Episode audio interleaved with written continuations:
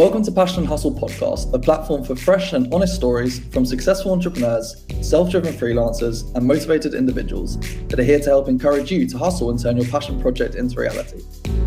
In today's episode, we're excited to welcome an entrepreneur who has changed the way we view ready meals.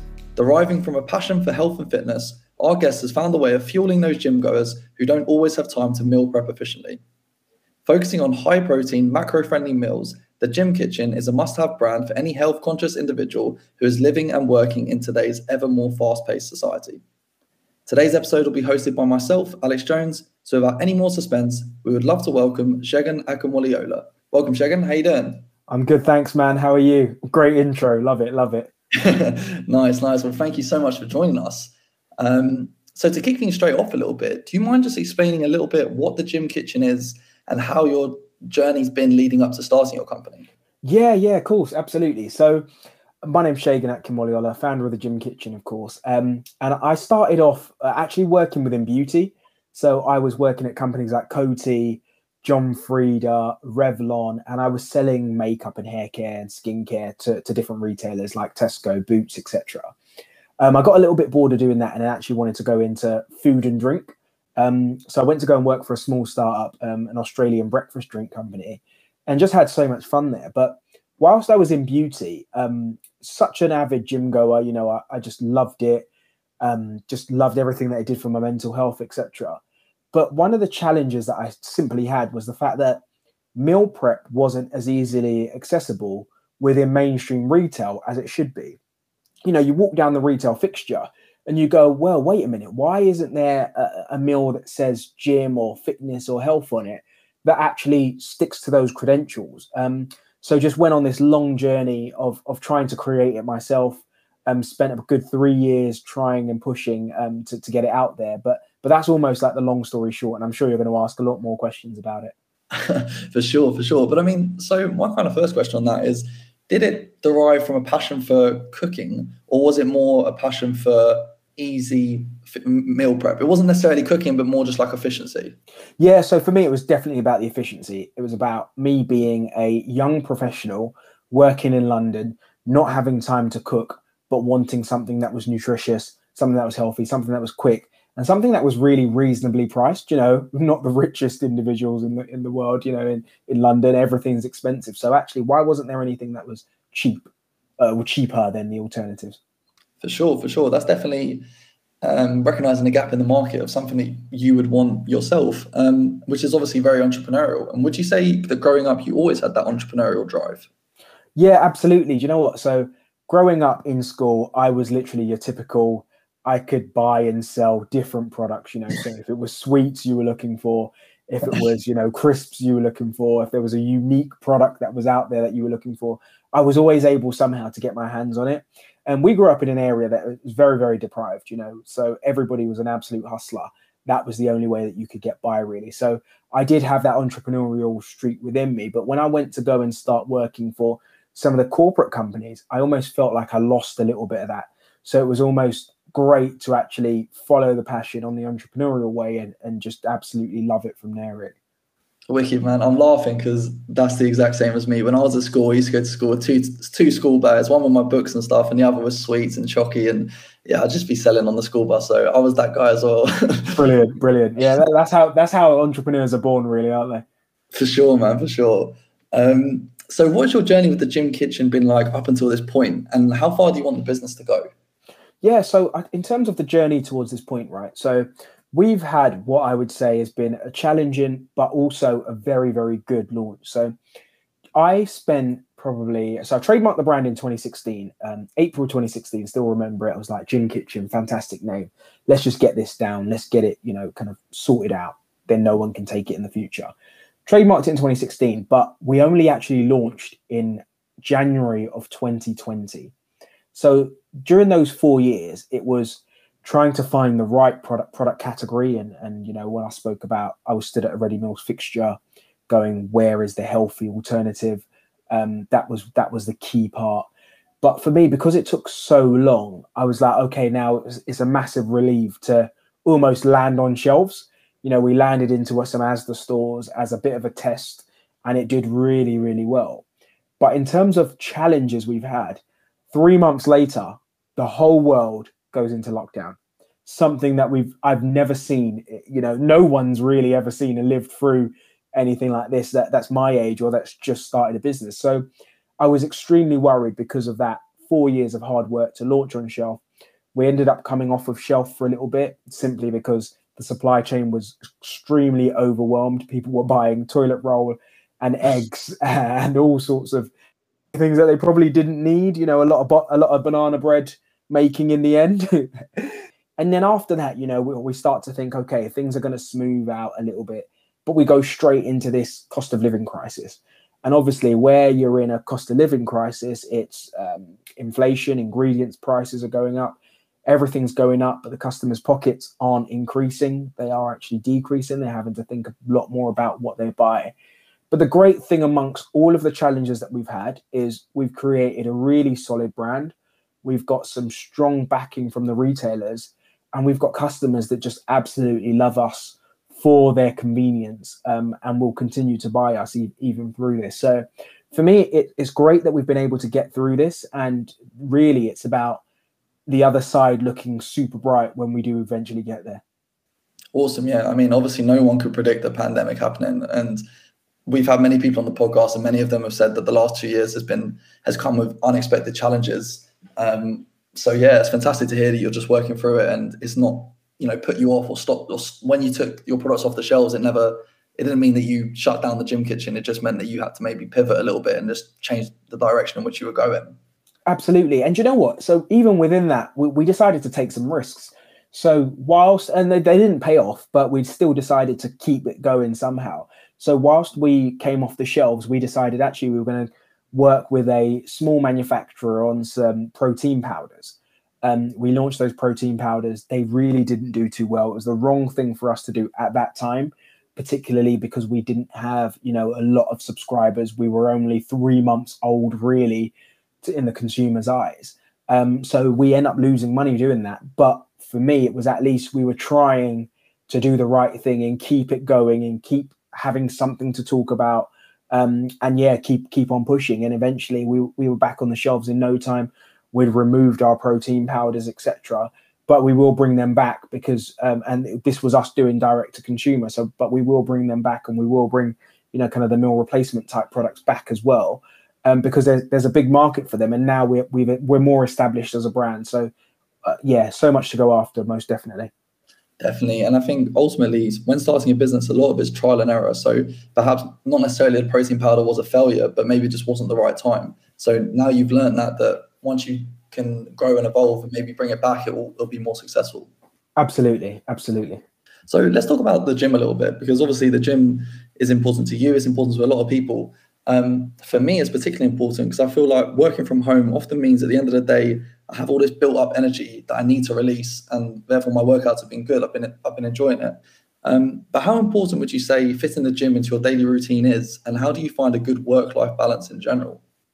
Yeah, so so for me, the gym played such an important role just in my life in general. So we grew up um, in East London um, in a place called Forest Gate. Uh, me me and my friends and like I said before, it was a deprived area. There was so much crime and so so many things happening that you know, kind of people will be like, "Wow, this that's crazy to hear some of those stories." Um, but one place we had, which was almost like a bit of a safe haven, was the gym. So we were like these 17 year olds, just 16, 17, going into the gym, working out, having an absolute laugh. You know, there was like good five, six, seven of us. All of us would just go there on our bikes and just just love it and and ever since then you know it's kind of always played a part you know you, you have peaks and troughs really. So you know sometimes you're really really into it sometimes you're not. But for me it still plays an in, important role. Um, i've injured my hand at the minute so that's proving difficult for me to actually go in and lift weights. But i'm i'm seeking the gym in other ways you know in terms of sport and football and in te- tennis-ish um, type things and, and all that kind of stuff really. So but yeah the, the role it plays in terms of mental health in terms of you know kind of escapism um, just in in you know health in general in in being a better you that's a lot of what we talk about within the gym kitchen and in the gym kitchen credentials on we want you to be better versions of yourself and obviously that can be done by going to the gym and working out but also by the food you eat as well Definitely. And to be honest, I'm a massive advocate for going to the gym. I'm not the biggest guy at all, but for me, I think the gym is more about mental strength because I just feel like going to the gym makes me feel better as a person.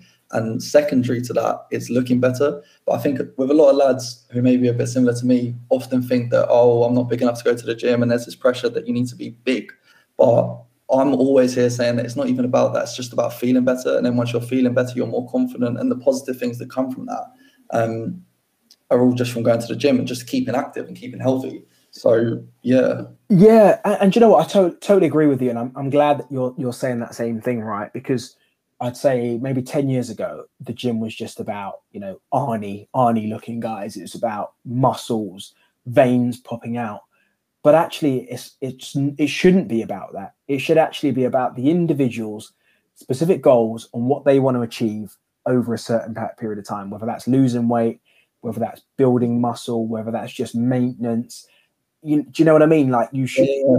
as a as a whole, the the whole fitness and kind of health industry needs to actually focus more on catering to everybody's needs as opposed to these specific specific type needs. And it's, it's good to actually see, you know, different types of gyms start to pop up as well. You know, you look at the gym group and it's a mainstream accessible gym. You look at somewhere like David Lloyd, you know, then it, it's not just a gym, it's about swimming, it's about food, it's about um, you know, kind of sports as well. So there's there's those different spectrums, and then you've got CrossFit, which is super functional, um, you know, kind of high intensity type thing. So it's good to see that the world of gyms has started to change qu- quite a bit, really. hundred percent. Yeah, I couldn't agree more. I, I, really think that the gym is is for everybody, and yeah, and there is no pressure to to be lifting as big as the guy next to you or, or whatever. You just just go and do you and improve yourself. Um, it's a vital part of part of living, really. Um, exactly. But kind of talking about uh, social media is often a powerful tool for small businesses to grow. And I know many brands in the health and fitness sector would use influencers to grow their following. Would this be a route that you've ever considered for your products? Yeah, absolutely. So you talk about social media. Every, everybody talks about social media being good and bad um, in the same right. You know, sometimes you get people on there that aren't saying the right things, but but you, it's a great place to build a community to build an audience. And what I call the Gym Kitchen followers is the Gym Kitchen community. They've helped me build this. So, to give you some context, you know, I, I talk about going back to 2016. So, between 2016 and 2020, really involved in the fitness community. What I would tend to do is go and meet up with influencers. I'd ask them, you know, are you facing the same struggles and the same battles that I am in terms of trying to find nutritious, delicious, healthy meals at affordable prices in mainstream supermarkets? And the answers that came back were yes, yes, yes, yes, yes. And it was almost like they they kind of followed me on the journey and followed my story in wow, there's a guy that's actually out there in this fast moving consumer goods world that really wants to try and launch something into retail. So eventually, when he gets there, we're going to have to support him because this is something that we need. So so straight from there, we really got the backing of like loads of influencers. Um, we work on different kinds of partnerships. So whether it's um, uh, you know giveaways, paid, whether it's um, you know kind of uh, competitions, um, user generated content from the, those kind of creators. There are so many different ways that you can work with influencers in that community. But I would say that that's pretty much how we built this brand we built it with those guys with and then that coupled with the backing of the retailers has enabled us to just get get out there. And when you when you also talk about influencers it's not just social i know these are social media sites but there are actually facebook groups and workout groups and there's a whole different world where actually your customers become advocates of your brand. So they're not even you know what you'd consider an influencer a, a 20,000 20,000 followers, etc.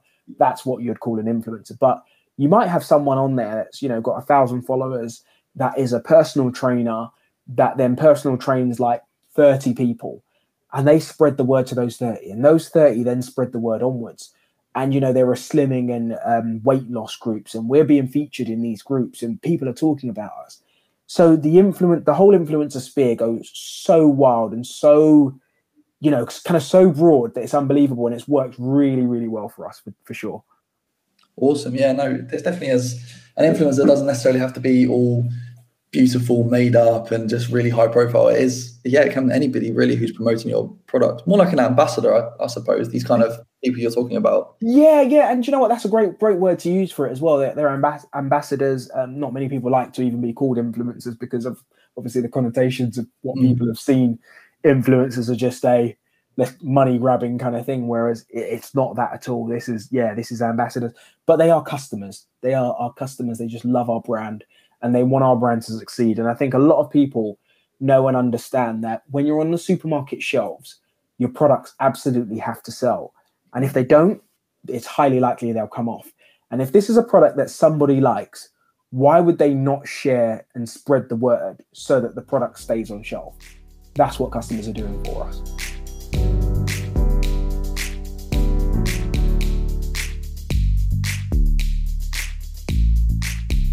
So, talking about um, the actual food itself, how did you go about developing the variety of recipes, and how often do you introduce a new recipe to your product list?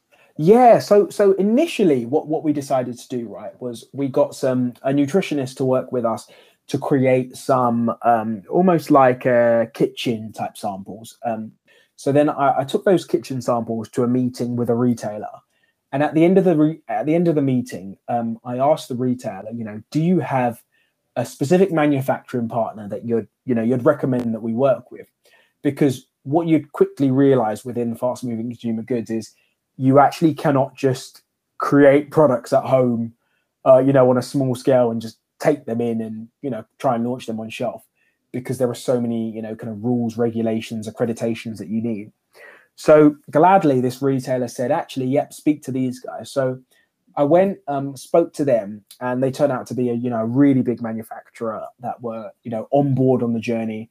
They understood the power of potential brands, but they also just understood that you know asked the story was actually extremely believable in how can we work together to drive growth back into the health category again.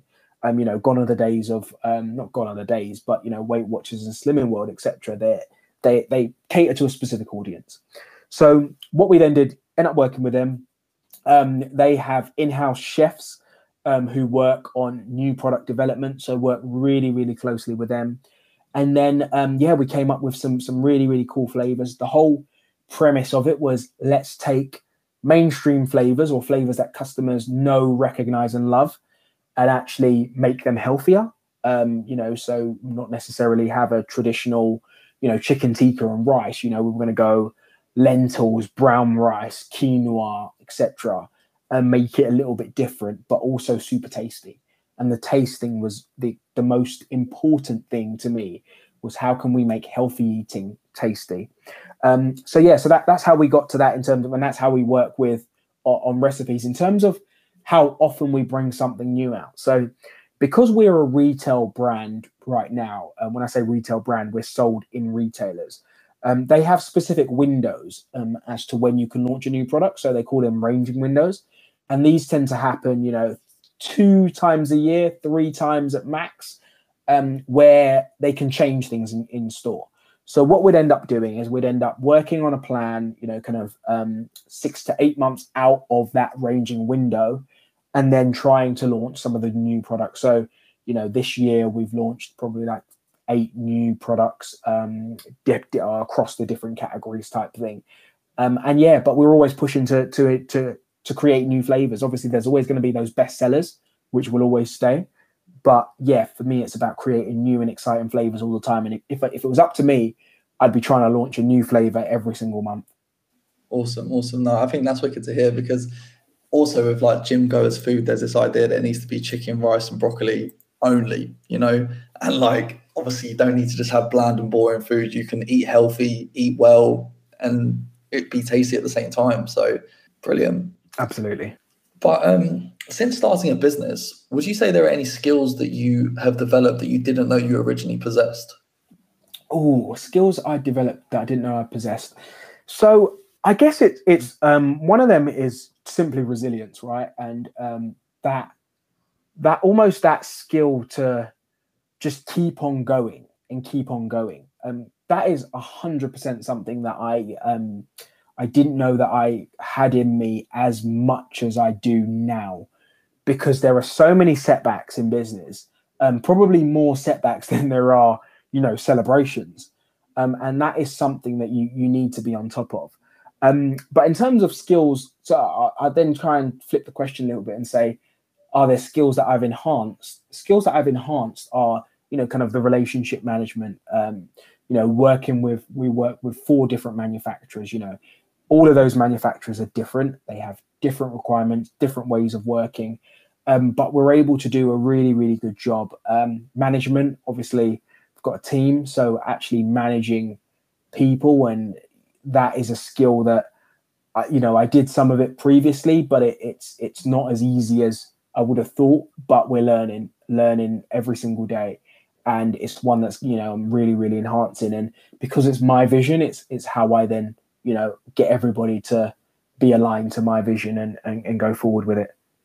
Definitely, and I feel like the key word there really is learning. And like I mentioned earlier, a lot of it is trial and error. So you you know nobody really fully knows what they're doing as a startup at the beginning because you don't know what's around the corner um, so obviously as a startup company you need to be adaptive responsive and really be able to pivot easily um, would you agree 100% 100% um, like, yeah le- learning just learning is is everything really. You need to stay up to date with what your competitors are doing what's going on in the industry.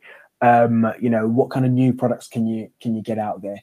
Um, how do you like work with people with different you know kind of styles and different work ethics? And you know we've got products that come from abroad and that's a whole different challenge. So being flexible you know and also yeah being flexible is just one of the most important things ever because we like i said we work with uh, manufacturers that are abroad that are from abroad and they work in completely different ways than the uk work so you know you have to be flexible to to work in their ways as well to make sure that it works for both parties, kind of thing. Definitely, definitely. So I feel like we've absolutely smashed through the questions. and It's been fantastic hearing about your journey starting um, starting your business, but then also your journey into the world of entrepreneurship. Um, what would your advice be to anybody who's wanting to start their own business, but perhaps is a bit on the fence? Yeah, so the, I guess I, I've probably a few pieces of advice, right? So the first one I always say is do something that you like you enjoy or you're passionate about. And the reason I say that is because when the going gets tough, if you don't enjoy it, if you don't like it, if you're not passionate about it, then it's very, very easy for you to give up because you can't see past the oh gosh, this is a this is a nightmare and this isn't going to work. Um, so I'd say that that's definitely one piece.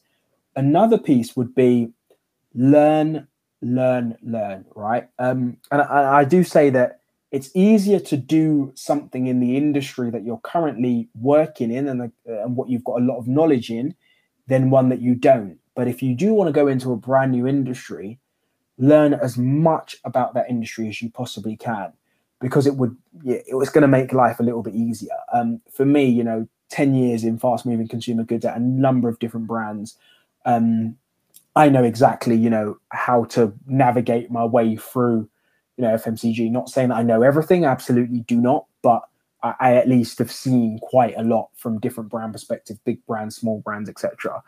Um, the third thing I would say is really you've got a. It's almost like try and find a mentor or a sponsor or a guardian angel that's been there and done it before, maybe in the same type of business that you're trying to get into. Once again, this goes hand in hand with the learning stage on okay, if, if you can speak to somebody that's done it before or speak to people in your industry, then at least you'll get an insight into, oh, actually, this has gone wrong, but this is how you fix it, or this may not work, or this may work. Um, sometimes you do have to take, you know, the advice with a bit of a pinch of salt, simply because someone that's been done it and it hasn't worked will give you advice about it not working as opposed to it working. But um, I'd say yeah that that mentorship thing and and yeah I, I guess they're they're the three key things I'd definitely say. Um, a network. I, I guess if I was going to add a fourth, it would be networking, which goes back into the mentoring. Um, increase your network. Keep on building. Speak to people in and out of the industry that you're trying to get into because you know you just never know who's got a connection with who particularly in um, where money needs to be raised, etc. Knowing a lot more people than you know now will give you that opportunity to potentially raise a lot more money um, kind of later down the line, really. Um, and then obviously there are some financial ones in terms of cash flow is super important. Make sure that you you've got enough cash to to manage it. So yeah, five five key points, but hopefully that that's super helpful. Well, for sure, that's definitely some cracking advice. To be honest, I feel like the thing that I could particularly comment on there is the fact talking about passion because obviously this is the passion and hustle podcast. So what we really try, the message we really try and push out is that it is a combination of doing something that you love and it's a hard grind. And when both of them come together, that's when you kind of achieve success. Because if somebody who wasn't interested in gym and fitness was to start the gym kitchen, well, eventually they would give up because that passion's not there. So it really is a you have to do what you love because obviously, as you've mentioned, it's not it's not always an easy journey. And I guess when it's going tough, you need to remind yourself why is it you're actually doing it, and it's the passion that reminds you to keep going. Absolutely, that that's exactly it. That's exactly it. Well, honestly, Segun, it's been absolutely fantastic talking to you. But one final question is, um, what would you say your future plans are for the gym kitchen, and how far would you like the business to go? Yeah, to be honest, I, I do think the sky's still the limit. You know, we're we're not in the likes of Sainsbury's, Waitrose. Um, we're not in um, some export countries, you know. So like we're not in Europe. Um, we're only in Dunnes in Ireland, which is obviously in Europe, but we're not in the rest of Europe. We're not in America. You know, I, I just see this as how can we become the future of healthy eating, and sky really is the limit in it in you know i'd love us to be available in as many countries as we possibly can across as many product categories as we possibly can as well. And just for me it's all about the customer. It's it's all about offering that customer convenience affordable but taste as well. So if we can crack that then then i think we're on to something big. So hopefully we can become the future of healthy eating for sure. I mean, there's endless opportunities out there. And I think what I really love about the Gym Kitchen personally is how um, friendly and personable the branding is it does really feel like you're part of that gym community, like you were talking about earlier. Yeah, and you know what? That that's a, a conscious decision to make it like that. So when we first launched, you know, we almost like every brand, you know, everybody always says if you're not embarrassed with your first kind of iteration of design or product that comes out, then you're launching too late. So I knew that, you know, this isn't perfect, but it's going to get us on shelf. And then when we got on shelf, it was about okay, so how can we now ensure that this branding translates to, you know, loads of different categories? So in October of 2021 is when we went for a big rebrand and worked with a new design agency.